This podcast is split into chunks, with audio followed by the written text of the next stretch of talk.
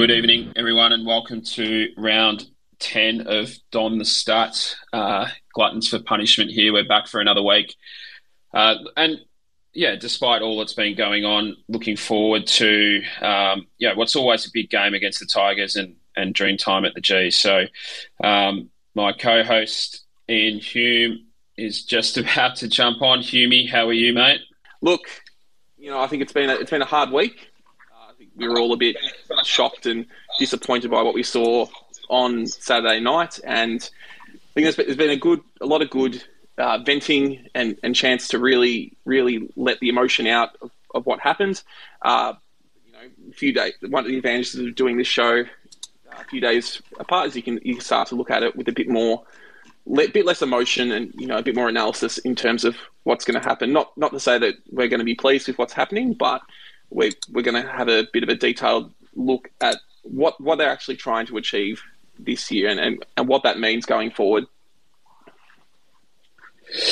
Yeah, absolutely, mate. Yeah, it, it has been a big break, and look, we uh, as people that have sort of uh, jumped on in early rounds will understand that that you know you and I started this because we're um, you know we're sort of footy nerds. We we love the statistical and the analytical side of um, of of footy, and, and we very much wanted to talk a bit more about that. And um, and you know, we didn't start this to to sort of talk about the things that are happening off the ground. And you know, I, I broke my cardinal rule a couple of times in the last week. I, I gave a tip last uh, last week when we did this leading into the Swans game, and we promised that we wouldn't do that, um, and that backfired on me. And then I think this week definitely um, on on Twitter, especially the emotion of um, of of the week got the better of me a couple of times, and, and I fired off a couple of things. But yeah, I think you know the large reason that I stay away from that kind of stuff is because footy, I can uh, and what happens on the ground, I I can kind of make sense of. You know, even though I'm, I'm not directly involved or or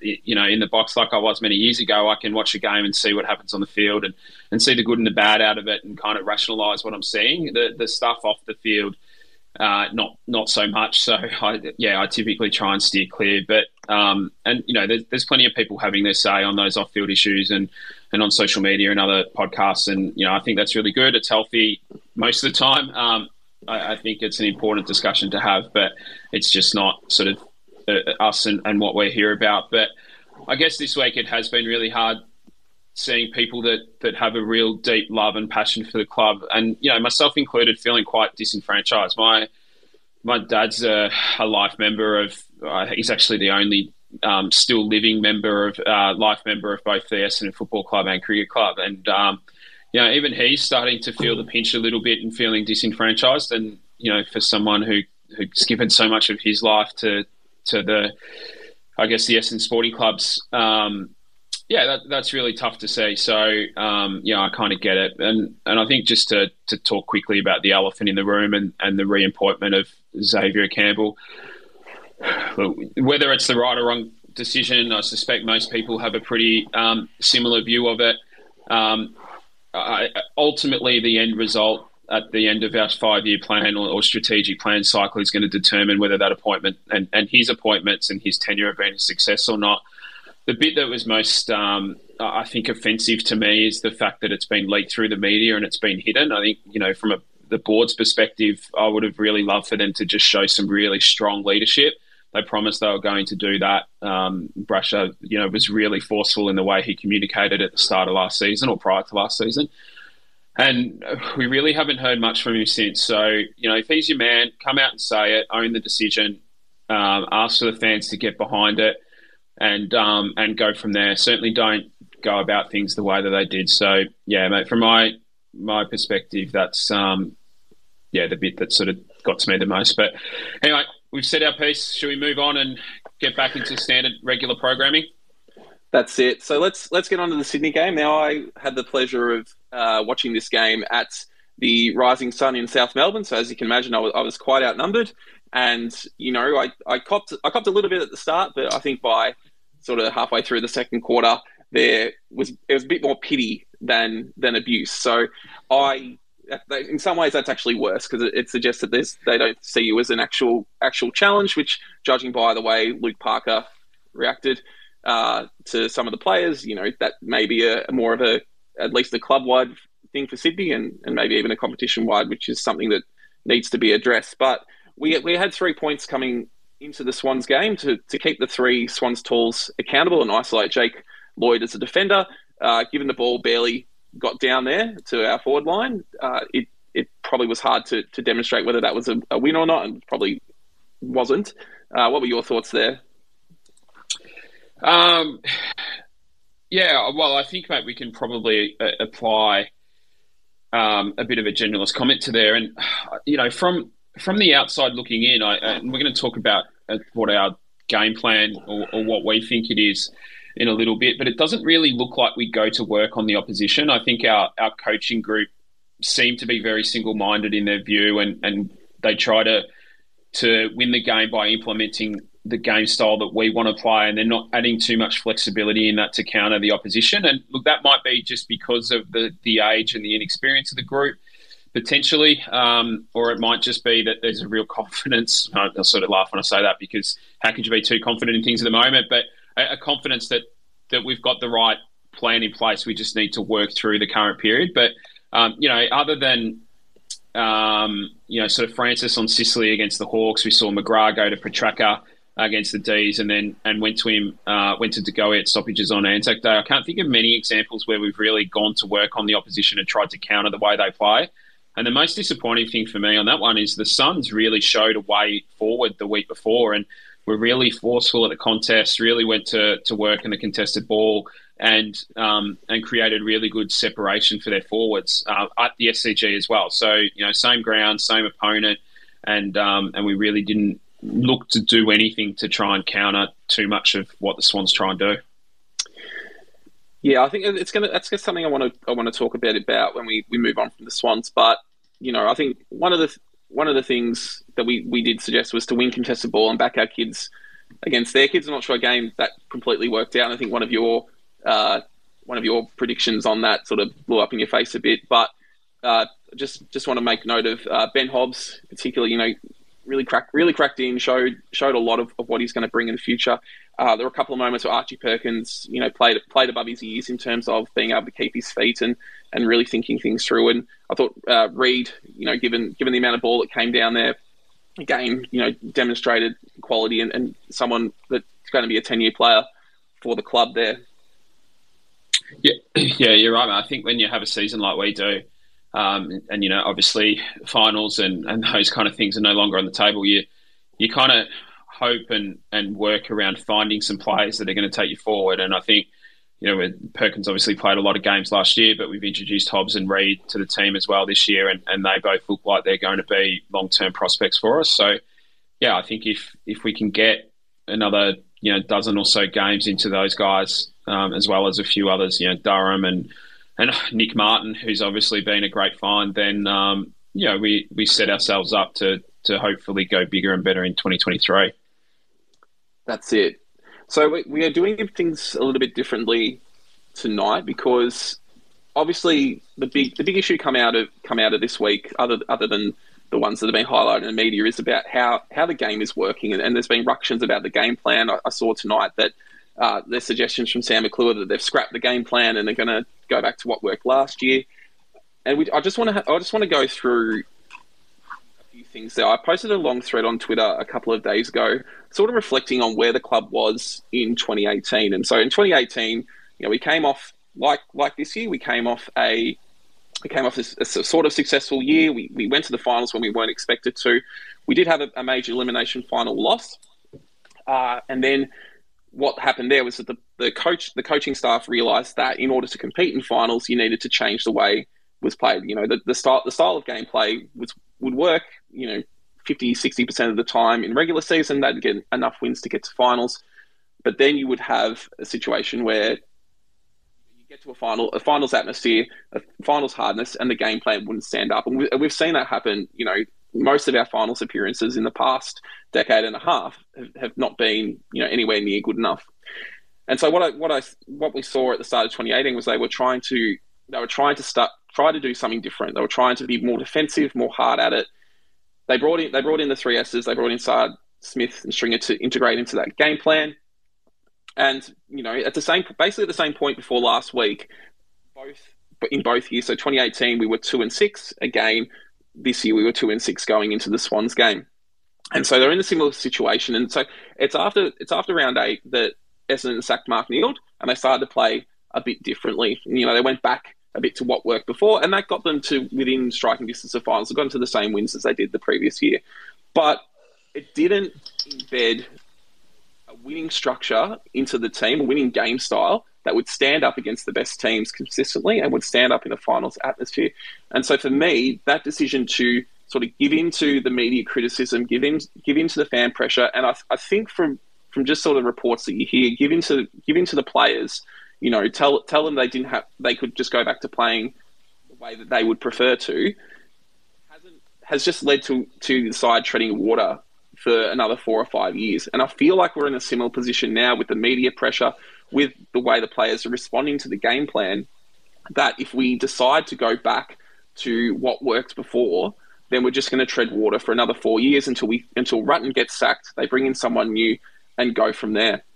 So what I what I tend to think now, Rutten Rutten was headhunted. He wasn't. He didn't go through an interview process. We haven't gone through a proper interview process since Knights was Knights was appointed, and so that in itself can be a concern.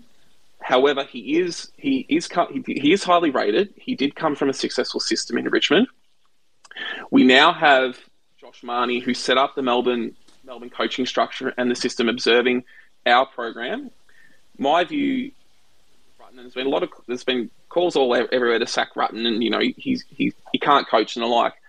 My view is that if Josh Mahoney, who who set up a successful system and wasn't involved in selecting Rutten, believes that Rutten is the correct choice to coach the side, then Rutten needs to be given enough time to see his vision come come to through, and the club has to be strong.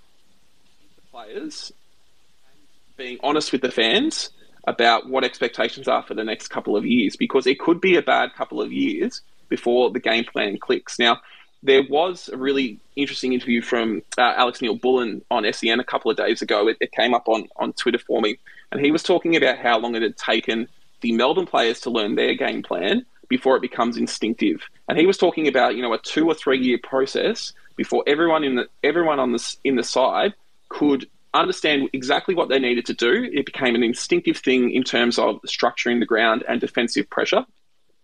And what that meant is that once you establish that instinctive nature for defense and instinctive nature to set up the ground a particular way that you want to do, then the instinct comes in. What I think is happening a lot, and one of the reasons why, one of the reasons, I think there's other reasons behind that, a lot of the players look a bit hesitant. They look a bit, they struggle to get the the effort required to tackle. And do do the defensive things, as they're so focused on trying to play a structure that's not instinctive. It's, it goes against what they've been doing. And so they spend they have to spend mental energy thinking oh okay now i need to be in this position. Now i'm meant to go here. And that's clashing with their natural instincts. And i so, so it's a long way of saying i think they should stick the course at least till the end of the year review at the end of the year but this sort of this sort of structure and game plan is going to take time to embed and you have to be prepared to wear some some bad losses while the players learn now, the problem, the potential issue with that is you, you lose some players. Some players say, "I don't want to play like this," and they want to move on. I think at, at this stage, we saw what hanging on to Daniher and, and Fantasia. You know, that didn't really work out. If a player is not prepared to play in the system, and and, and the coaching staff and, and the, the leadership above them trust that the system potentially can work, then they have to let those sort of players go. Sorry, that was very long, very long from me, but I don't know what your thoughts are there. Yeah, no, I think you've you've made a lot of really good points, mate. Uh, the one bit that so I, I agree wholeheartedly. I, I think the bit that concerns me is whether or not at the moment Ben Rutten has the the support and structure around him to to really weather the storm when it comes. And I think we saw a good example with the the way we handled the Dylan Shiel dropping scenario. So he was he was dropped, then he was sub, and then he and then he played. And and that that screams to me that we've that either we've sort of folded a little bit to media pressure and we sort of half dropped him when we really didn't want to, or or he's dropped him and then hasn't really had the support of the people around him to to to kind of ride that decision, whether it was sort of playing led, player led or it was uh, other factions within the, the football department or, or the CEO or, or whoever might be involved. And he sort of backflipped a little bit. So I, I think you're right, but to to weather the storm and, and do the things that that you're suggesting, which I, I wholeheartedly agree is the right way to go. We're going to just need some to get some really strong leaders around them, uh, around the coaching group, um, and and make sure that that they're confident that that they can carry on through their plan and they're going to be protected. So um, I, I, don't think we've got that that structure around them right just yet. But, and you know that's one example, but there's probably a few more. You know, Devon Smith's obviously put his hand up to play the Hawthorn game in a time of need. Then he, you know, but he was going to do a mini preseason. He's back in the side this week. So there's just some things that that kind of don't quite add up to, to suggest that that everyone who's making decisions is is on the same page. So hopefully we can sort that out, and then and then yeah, everything else you said is completely right and valid. Absolutely. So I mean, given given what we've just said there, let's let's do a deep dive into the game plan and what they're doing. Before we do before we do a deep dive into what they're doing now, I think it's really important to reflect on what came before. So what what the game plan was in 2021 and what the structural changes in terms of the in terms of the players has meant for that.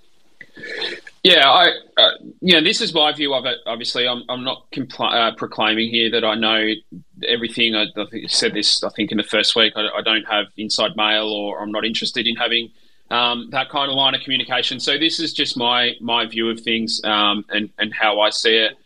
Um, and the Neal Bullen interview, which you referenced, is a really good listen, and, and we'll post the, the Twitter link to that afterwards. But I think even if you think back to our club, it's going back a, a while ago. But in the build up to 2000, we um, we lost a prelim in 1996 to the Swans by a point, and and from 90, from that prelim to the 2000 grand final, only 10 guys that played in that prelim um, uh, went on to to play in that premiership side. So, and it is a lot different rebuilding and redeveloping a, a list and a game plan from a position of strength. And um, that you know that's very different to where we are, you know, post Worsfold. And and you know we obviously also had Hird, Misiti, Lloyd, and Long and Mercuri and those guys running around still. So it, it was different, but.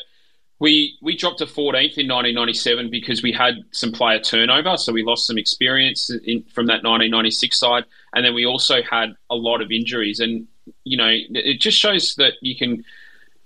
I think people get a bit sick of hearing the Melbourne example the Richmond example. They can do it. Um, so I just tried to to bring this back to an Essendon example, and I think it just it's a good indicator that if things don't click, you have some injuries, you lose some senior players. That that even a side that that made a prelim and had Hird and Misiti and Lloyd and these guys in it can can drop pretty quickly. And we finished, I think, third last in in '97 and then we bounced back to eighth, and we had the Marshmallow final against North, um, and then you know obviously did another mini rebuild by build, bringing in some some strength and bigger bodies before bouncing back in. And you know we know what happened in '99 and 2000. So yeah, I think that sort of reinforces the the fact that these things do take time, and we're obviously rebuilding from a very different situation to what we were back then. But I think just to to I guess re-emphasize that we have had some significant changes to our list in the last two seasons. So at the end of 2020, Bellchambers retired, McKenna went home, Daniher, Fantasia, and Saad all went to other clubs, as you mentioned. We also lost McKernan and Townsend. And whilst they had, I mean, McKernan played some good footy for us, Townsend had a, a pretty limited impact, but they were experienced players. And, and Townsend was a, a, a, premiership player and he made other guys walk taller. He was a tough, hard body. You know, he had some of the qualities that we're lacking at the moment. Um, and then at the end of 2021, Hooker and Ambrose retired. I, you know, I get a sense that Hooker probably got pushed a little bit more than, than maybe he would have liked. Um, and Gleeson and Zacharakis were delisted, obviously very experienced players. So they all walk out the door, and only really Jake Kelly and Peter Wright played 60 odd games, but you know barely played a game for a couple of years um, at the Suns. So we haven't had much experience come back in. And then we have a new game plan under a new coach and a lack of experience on the list. And again, it, back to the point I made at the start, it's one of the things that I'm disappointed on the club because I think the rhetoric has hung um, Ben Rutten out to dry. And, I, you know, I'm not excusing the performance or, or our results. We haven't been anywhere near good enough, but we preached a message of uncapped ceilings. And, and I think when you get rid of so much experience and you bring very little back, your ceilings actually are capped You know, there's you shouldn't be. I don't think selling a message of of um, of that. I think it should have been. We're we're changing a lot. This is a new group. We're going to implement a new game plan. There's going to be bumps in the road, but we're committed, and you know, so on and so forth. And then I think you take that a step further. You had injuries this year to Hurley, Stringer, Langford. Waller's been unavailable. Merrett missed a couple. Smith, Francis, Stewart, Snelling. You know, we're we're not at a point in our redevelopment that we, uh, when we've got a young team learning a new game plan, that we can afford to have our most experienced players out because they're the on-field coaches and the on-field teachers.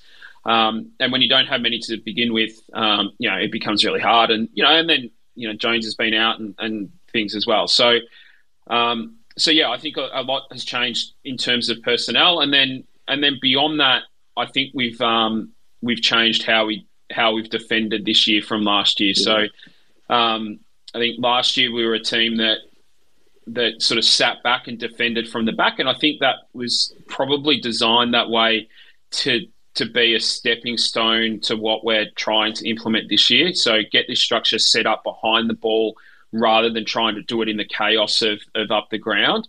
Um, so it gave us time to adjust, keeping in mind that we also had a, a a brand new back six really last year, didn't we? Laverde and Stewart were, you know, hadn't played back. I think Stewart played a couple of games late in 2020 back there.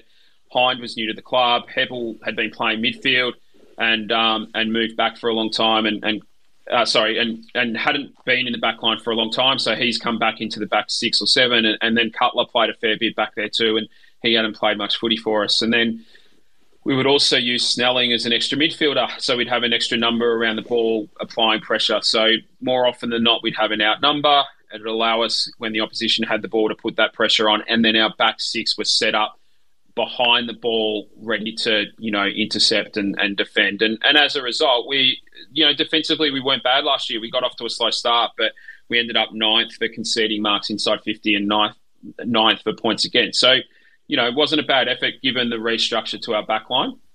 It also meant that our our midfield didn't have to push back too hard because our backs are already set up. So um, our margin for error, I think, if someone was out of position, was a lot smaller.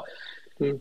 This year, we've kind of flipped that, not flipped it, it's on its head, but we've moved the, the press up the ground. So we're trying to press a lot higher up the ground. And it, it's what worked really well for West Coast when they won the flag in 2018. Richmond's been doing it, you know, for years now and, and won three flags and, and Melbourne similar last year as well. And and it, it does have a greater, a, much higher margin for error because it relies on on basically everybody on the ground playing their part. So you need your forwards, mids, and backs to all set up. It requires a lot more two way running. It requires a lot more of that instinctive change that you talked about. So turnover, don't have the luxury of your backs already sitting back in your back 50 ready to go. Everybody has to get involved. And then it means if the ball gets over the back um, and you're not set up, the opposition have an, an outnumber or one on ones. And mm. we've seen that happen a lot where our defenders yeah. have been um, well, exposed. Well, we saw that a lot against Sydney. They were almost, some of the Sydney players were almost cheating, running forward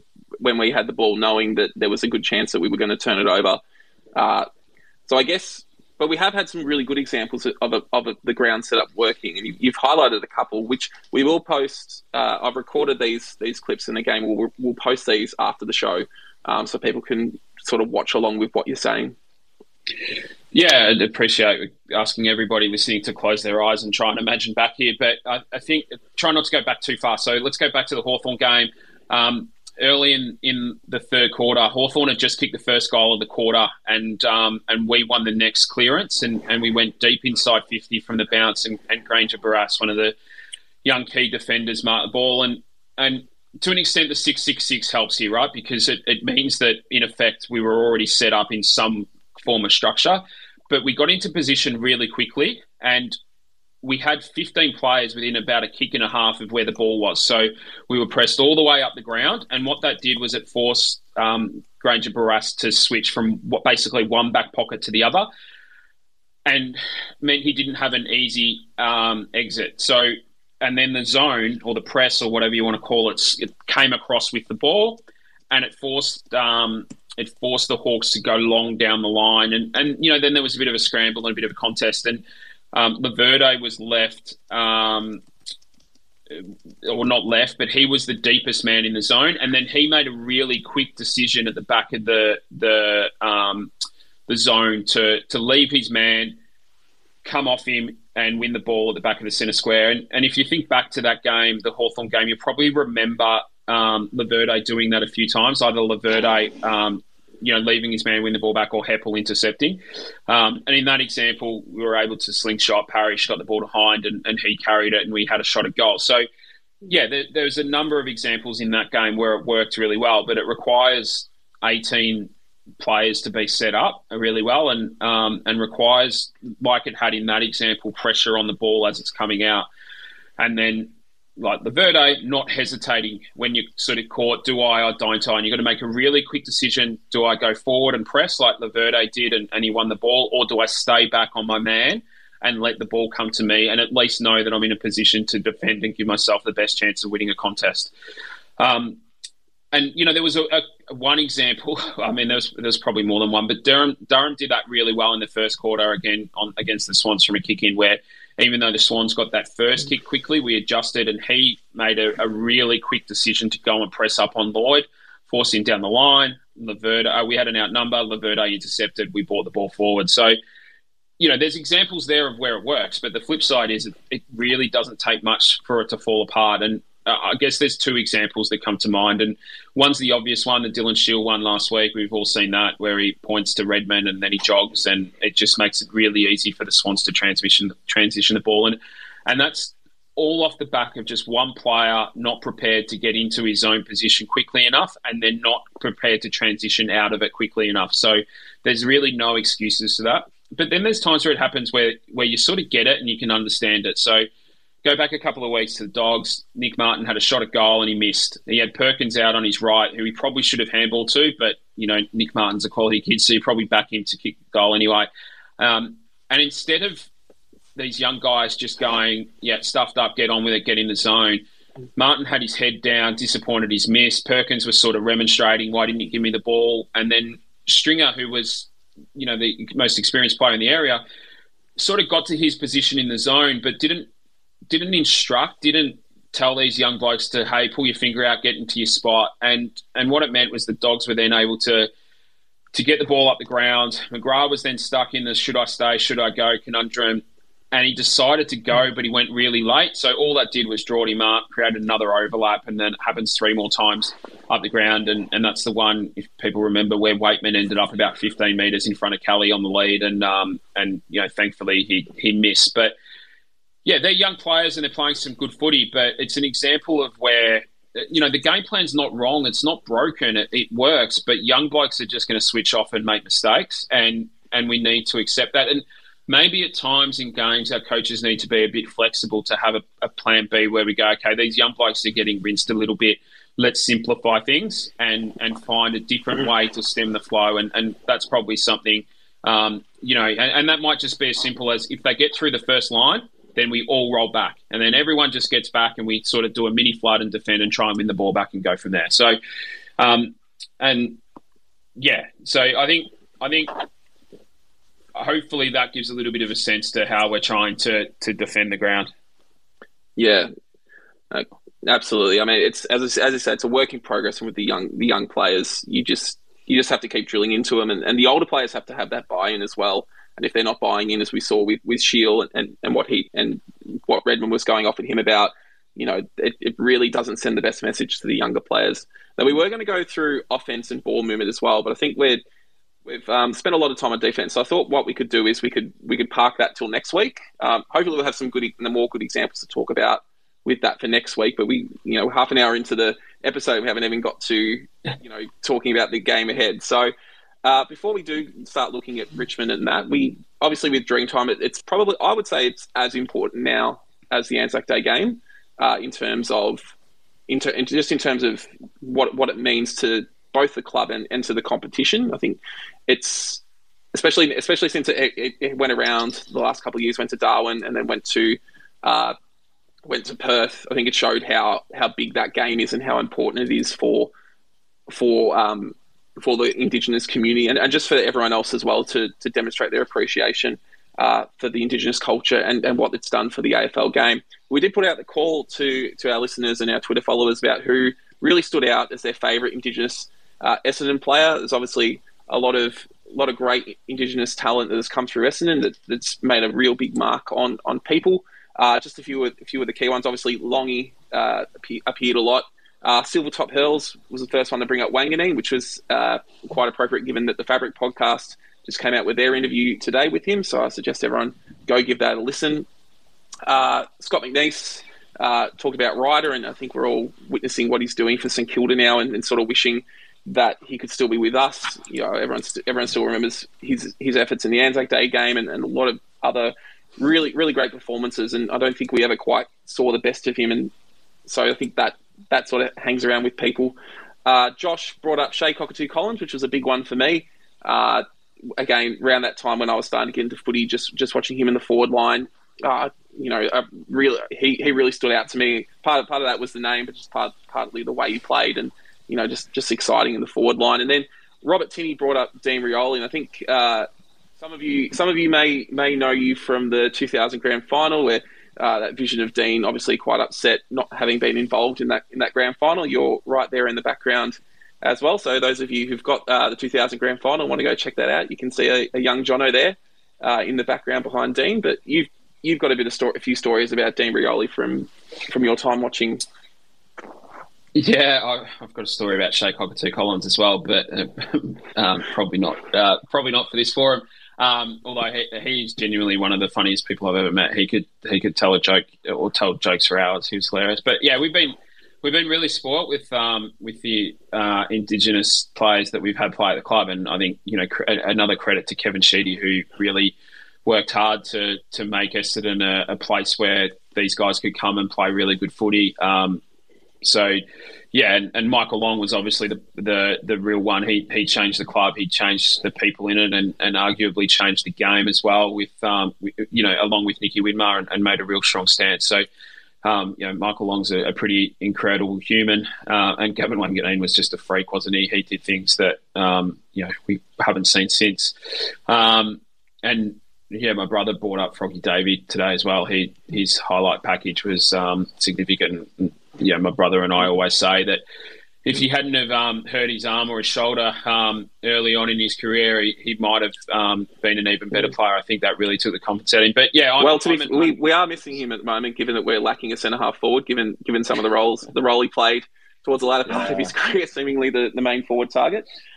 Yeah, yeah, we we we made it hard for him at times, didn't we? But yeah, I'm I'm an unashamed um, Dean Rioli fanboy, mate. Um, he was a pretty special footballer and, and a really special person as well. He he um, yeah he he was incredible. Um, he had skills that that I hadn't seen in my time of Essendon. I think we talk about Mercuri and his foot skills, but I think um, Dean Rioli was was absolutely even better. He had an ability to just wait passes in, in all different shapes or sizes. He could kick it hard and flat. He could kick it around the corner. He could kick it soft. He, he just knew how to, to put the ball where it needed to go. And I think one of my favourite memories of him was in his first season. We played Geelong at the G on a Friday night and, and Dean kicked five in the game and, and we got off to a fire. I think it was a record score, first quarter score against Geelong. Uh, we kicked nine in the first quarter and he kicked the our ninth goal and it was it sort of, he came from nowhere. It was sort of bobbling around. Everyone was fumbling it. I think it was a bit greasy on the night. And he just sort of came from nowhere. Everyone's treating it like a, a ball, a, a, ball of soap, and he just picked it up, one grab, snapped it. You know, it wasn't an incredible goal or, or anything, but just the way that he picked it up cleanly when everyone else was fumbling, and everyone in the box just looked at each other and sort of stunned in silence, and then and then laughter broke out. It was kind of like a, realization that we had someone that was that was pretty special. And yeah, obviously a shame that um, that we didn't really get to see the full extended career because um, yeah, his his last sort of forty games or so were were a bit of a chore for him because his knees got so bad. Um, but it, it, wasn't just his skill. You know, he was great above his head. He kicked that goal in the first game at, Docklands where the poor player tried to bump him and he just sat him on his ass and kept running and straight and kicked a goal. So, yeah, um, Dean Rioli, mate, every day of the week. Um, but also, I, I, mean, never saw him play, obviously, but listening to my grandfather talk about Norm McDonald um, when I was a young bloke, um, and and did get to meet him briefly. We there's a mural people have probably seen around Windy Hill um, at the change rooms when we unveiled that, and, and, it ended up only being a few months before he passed away. But he's one of the players features, featured in that, and and seeing him in tears at, at the emotion of being considered amongst some of the greats at the club was um, was really special as well. Absolutely. Moving on, we're going to selection for the game, and it came out uh, came out earlier with uh, Devon Smith and Alec Waterman coming in. So Waterman was the sub from last week and got, got on the field, uh, and Caldwell's obviously. Unfortunately, I think we also we also use courage there. We really need a, a bit of that, a bit more of that courage and, and and commitment from some of the other players. So hopefully it stands as an example. And Tom Cutler uh, also out. So I, I, a little bit harsh. I think I think Cutler's been pretty serviceable. I don't think he's done that much wrong there. Um, but I think he's yeah. I, I think he, he, yeah. I think he has been pretty good, mate. But I think if you look at it, we just did had with Kelly coming back last week and pushing McGrath and and Cutler himself out of the back line. It just meant that we had too many wingers in the side. We saw Durham playing forward. So Smith and Waterman come in. They're obviously going to play forward. I expect it'll mean that Durham moves up to a wing where he, you know, where he plays his best footy, and then hopefully it means that we'll see Hobbs and, and maybe Perkins spending a little bit more time in the midfield. Um, I, I, suspect McGrath's going to play a bit in there as well. Absolutely. And then for Richmond, they have uh, Newen, uh, Pickett, and Balta out. Balta's obviously a really big loss given they've got to come up against, he would have been the ideal matchup for Peter Wright. And they've brought in Robbie Tarrant, who's probably going to play that role uh, this time, and then as well as Josh Gibcus and Shane Edwards, who uh, loves this game probably more than more than any other player. The way way he lifts for this this game. Yeah, obviously, um, Tarrant comes into prime right. It's a bit of a no brainer with um, with Balta being injured. So, and then Newen and Gibcus is pretty much like for like, and you know Edwards is you know uh, again like for like in many respects for Pickett. So, yeah, not a bad um, little situation when you lose Pickett and Balta, and you get to bring in Edwards and Tarrant. Absolutely. So let's let's look at Richmond. So they're, they're five and four. They're also five and four at this point of last year, and they ended up fading away last year. The big difference is probably it's probably just comes down to one player is is that they had Martin for the start of that that season last year, and obviously he, he didn't play for the back half of last season, whereas they started this season without him and they've got him in. So, you know, when you have a player that good and that influential, the suggestion is that they'll they'll just get better from here. So, you know, we're going to be coming up against a team which I, I think's on the up. Uh, I'm not sure whether they're necessarily top four quality anymore, but you know, you, their experience and, and they've got the talent that they're going to be able to run over uh, sides in the bottom half of the eight, which is our bottom half of the, the ladder, which is where we're at now. Um, so ladder position probably fair reflection. They've, they've beaten the Giants, the Bulldogs, uh, West Coast Hawthorn, and Collingwood. They've lost to Adelaide, uh, Melbourne, St Kilda, and Carlton. So the Adelaide loss is probably the one that stands out there as, as probably an unexpected loss. But otherwise, they've they've beaten the teams that are, that are below them, and, and they've lost to teams that are above them. So I think that suggests that where they're at at the moment is pretty fair. Um, you know, the, the, thought is, you know, that they've had such a successful period. Is there is there a, a sort of a feel that they're, you know, Essendon 2002 to 2004 are, you know, still good enough to compete, but, you know, the, the key components are aging or leaving, and, and that, that causes their depth to be a concern. Uh, the other thing that probably stands out a little bit is in terms of in terms of tackles. They're down 10 tackles on average uh, this year compared to last year. They didn't have 75 last week against Hawthorn, but you know that they made their name being such a hard pressuring tackling side. If, if the tackling is starting to drop off, maybe that does suggest that there is, you know, a bit of fall away. You know, you, you, when you're so successful, sometimes it's hard to, to continue to get up, uh, you know, year after year. So that's something to look out for. Uh, what are your thoughts? You watched, uh, given your uh, family situation, you, you had played a close attention to the, the Richmond Hawthorn game last last week. What did you notice? Yeah, I, have watched the game twice, mate. The first time was at the London Tavern in Richmond, which was a bit weird. Um, I I um, ended up heckling a Richmond supporter for cheering um, at the end when uh, they kicked a goal. To Castagna kicked one to put them three goals in front, and I asked him, given that we were about hundred metres away from the MCG, if he cared so much why he wasn't sitting in one of the empty fifty thousand seats. But um, but yeah, Hawks really challenged them, in, and sort of in typical Hawthorn style, they got out to a twenty odd point lead in the second quarter, and Richmond just sort of pegged it back, and Hawks came back uh, late in the, the, last quarter, but Richmond really you know sort of done enough to kill the game by then. Um, they're fast starters. They're six in the AFL for for for versus against percentage. Um, but Hawthorn were able to get a bit of a jump on them. So, um, so yeah, that sort of went against the trend a little bit. And though, though it wasn't really until Richmond were able to score from midfield stoppages that they started to get themselves back into the game. Um, and and then on the flip side, Hawthorn were able to put some pressure on them in the midfield and score the other way. So their first five goals all came from turning the ball over in the in the middle third of the ground.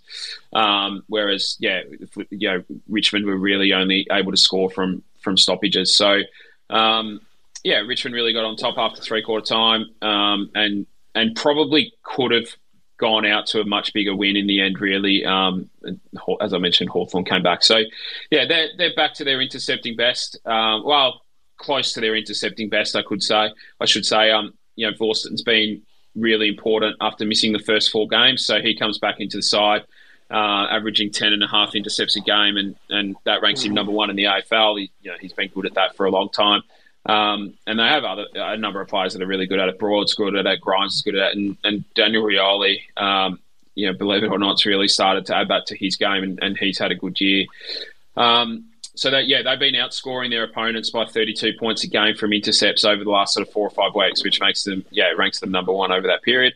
And then they, you know, we spoke about the press in, in the way we're trying to play they're they're back to, to being able to do that as well. So again, over the last month, they're they're number one in the AFL for starting chains um, or scoring chains in their forward half. So so winning the ball back off their opposition in their own half and, and then scoring from it. So they they on average outscore their opponents by 28 points from from those. So that really strong presses back. So yeah, we're going to have to be really mindful of that. And then you know some of their key players. Um, you know, Jayden Short's probably one that flies under the radar more than he should, despite being a best and fairest winner. I think he's taken his game to another level. He's had more effective kicks than any other player in the comp.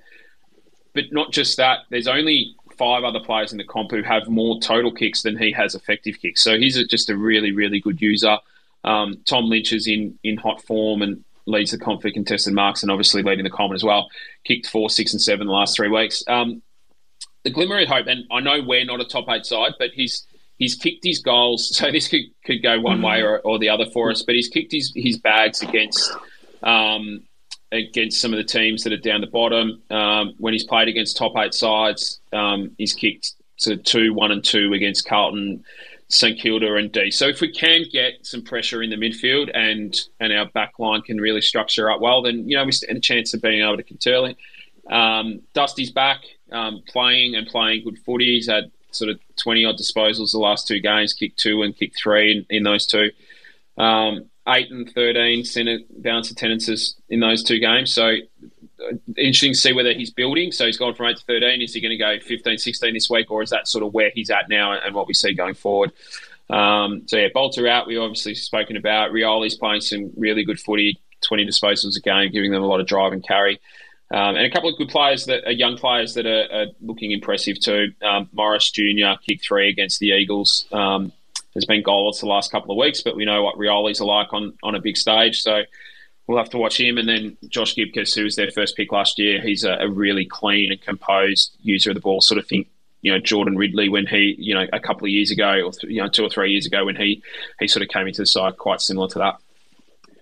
Yeah, so obviously, obviously, a lot of people to, to watch out for, and you know, players players seemingly in good form. So when you, you know, when we're we're in such poor form and you know poor morale, you know, it's it's going to be difficult. But you know, things things can turn around. It, you know, there's been Essendon's had games where they've got flogged by 80 points one round, and they they have a miracle win uh, the next round. I, I think back to 2011 where we got you know towed up by Hawthorn and then managed to beat uh, Geelong the next week. You know, even with yep. Jobe Watson out. So you know, anything can happen, and if you if you come with the right attitude, you can you can compete against any side. So I guess what is things that you're looking for? That you know, obviously, you know, just a bit more effort, a bit more commitment to to the game plan, and, and to supporting your teammates is is a key thing. But in terms of specific tactics, what are the things that you're looking for? Yeah, so this is the part of the show, I guess, where we we put our own coach's cap on, and, and if we were in charge, this is what we would do. So, um, and it's tempting just to say, you know, go back to basics because we've been so bad, and and you know, just contest and tackle and bump and do all those kind of things. But um, you know, you sort of hope that given the pressure the club's been under, that that'd just be given this week. So I think.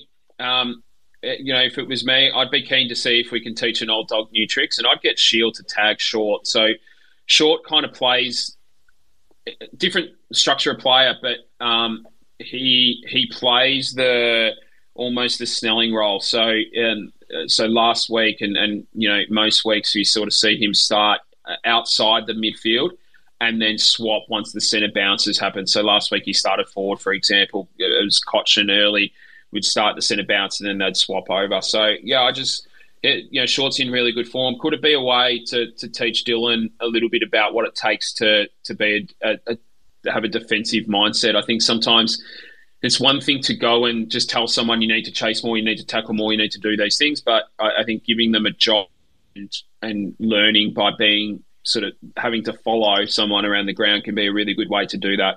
Uh, so yeah, I'd, I'd, I'd send Shiel to, to Short and, and do a job on him. Um, I'd like to see Ridley on on Lynch. He did the job on Naughton. We saw him mark in front of Buddy last week a couple of times as well, and I think let him take the opposition's best tall forward and, and just work off him when he can and, and use his um, use his ability to read the play. The dusty handover is really important. So um, I certainly wouldn't be having one player on him midfield and forward. I think that's too big an ask. I I think it's really important that we adjust properly. Think you need someone who can take his space at the centre bounce. Um, you know, he likes to get on the move and get on the run. So I think whilst in an ideal world, I'd have McGrath in the half back line. We've got Kelly playing this week, so that's not going to happen. So he might McGrath might be the one I think that that takes him at at stoppages. So takes his space at the centre bounce and, and then at, at stoppages around the ground as well. And then Kelly, I think, is going to have to pick him up um, when he's forward, and and maybe Laverde at times. I think when um, when he plays deep, which you know we, we often see Dusty trying to get one out. So I think if he's playing half forward, it's Kelly. If he's playing deep, it's it's Laverde, and, and we just need to get that right. I'd have a, a big watch on Shai Bolton at forward stoppages, uh, all around the ground, but especially in the forward line. I don't think it needs to be a dedicated matchup throughout the game, but I think whoever has him at the time needs to forget the ball and just just have a close watch on him, and then just move the ball forward. Uh, take on the corridor. I know a bit of a broken record here, but I think just play with the freedom and keep doing it. Make a mistake, do it again um, in our two wins, we've scored 15 and 16 goals. We're going to have to kick 100 points to win. So, um, and in those two wins, we we conceded 99 and 81, although Hawthorn kicked 11 15. So, I think if we're not brave with the ball, we're going to lose like we did last week. So, just make it a shootout and see how we go. Um, and then, yeah, hold our forwards deep and force Richmond into one on ones. And, and that's going to mean uh, we don't we can't allow their wingers to push back and get loose. So if that means we end up having, you know, eight playing eight or nine forwards at times, um, man on man, just don't allow them to have a loose in our back fifty. That's really going to test our defensive structure though, because it's going to mean less, more space in the midfield and less players there. So um, we're going to have to really get that right. But I think this is a game where we just need to be brave and, and have a real crack at it and, and take some um, impetus away from the opposition. So yeah, that that's me, mate. Absolutely. Well, we keep we keeping an eye out for that and seeing seeing what happens, and you know whether whether some of that comes through or, or not. Hopefully, there's you know a bit more energy and a bit more a bit more focus, and hopefully, you know, I guess, I guess it sort of leads into our, our final thought, which we do each week, which is you know, given everything that's happened, how do we want to feel out of the game? So, or after the game. So, what sort of, what do you want to be your takeaway, or how do you want to how do you want to be feeling following the game, you know, regardless of the result? Yeah, I I just like to feel proud of my footy club again. I think it, it um, uh, I don't like honourable losses, and I you know I'm not saying that I'd accept that, but on paper, Richmond are a much better side. I think. Let's be honest. You know they they're getting somewhere near back to their full strength of their current playing list. Where we've got still quite a number of guys out, so uh, yeah, I just like to to walk away from the game feeling proud of um, um, of the way we go and uh, uh, the way we've gone about it. And if that means a win, you know, amazing, and um, you'll find me at the Auburn Hotel afterwards celebrating. Um, but if it means it means a loss and we've had a real crack and and we can see a light at the end of the tunnel, then um, then yeah, I'll I'll take that as well, mate. What about you? Uh, you, you took the words out of my mouth. Mouth. You just want to, you just wanted the players. You want to come off. You want to leave the game. You know, win, lose, or draw, feeling like the players have given everything that given everything that they can. You know, as as we pointed out, they're inexperienced. They're learning a new game style. You know, the results are going to be the results are almost immaterial. You want to see you know, signs. Of, you want to see signs of improvement, but you also want to see you know signs of commitment to to the to the game plan and commitment to the teammates. You know that doesn't and that doesn't mean you know doing what Lloydie said and bumping blokes and knocking knocking blokes heads off. You know it's it's about an attitude. You know the way that you the way that you approach the game. So that's really what I want to take out of it. You know I'm going to be so my uh, family situation. My uh, partner is Richmond. Uh, my partner's mother is Richmond. Uh, hello, Colleen. I know you'll be listening. Um, all, at the game together. Dad's actually Essendon, so I'm not not going to be on my own. But it, I've, I've been with my partner for five years now, uh, since 2017. Uh, I like to tell her that I was her good luck charm, and that's what got them. that's what got them the, the premiership then. Uh, but I haven't I haven't had the uh, opportunity to see Essendon beat Richmond in that time. So you know, I'd, I'd love to have, have it happen, but I'm not not counting on it this year. But you know, I just want to be able to walk away from the game feeling like the players have given it their all, you know, and, and, if the result doesn't go their way, the result doesn't go their way. But as long as it's, it's they show something, then I'll I'll take I'll take that away and be content, if not happy. Yeah, no, spot on, mate. I completely agree. And uh, just before we wrap up, it, I've been a bit of a long one tonight, so thanks to everyone who stuck with us this far. Um, I just did want to thank everybody who uh, A has reached out to, to either one of us and and um, given us feedback and, and compliments on on the pod. It's been great to see, and um, and also thanks to everyone who who shouted out and sent me a message for my birthday during the week. Um, yeah, there, there's something quite uh, special about the Bomber family when there's things like that on. So yeah, thanks guys, that was um, really appreciated. So yeah, thanks again everyone. Thanks Yumi, good fun as always. Um, hopefully we you know there's some bright lights around the corner for us, and, and we can get back to, to being proud of our footy club. Absolutely. Thanks, everyone. Enjoy enjoy the rest of the week, and uh, good luck for Saturday, everyone. Hopefully, we, we can come back in a in a good mood next week. We'll see, mate. Go Dons. Go Dons.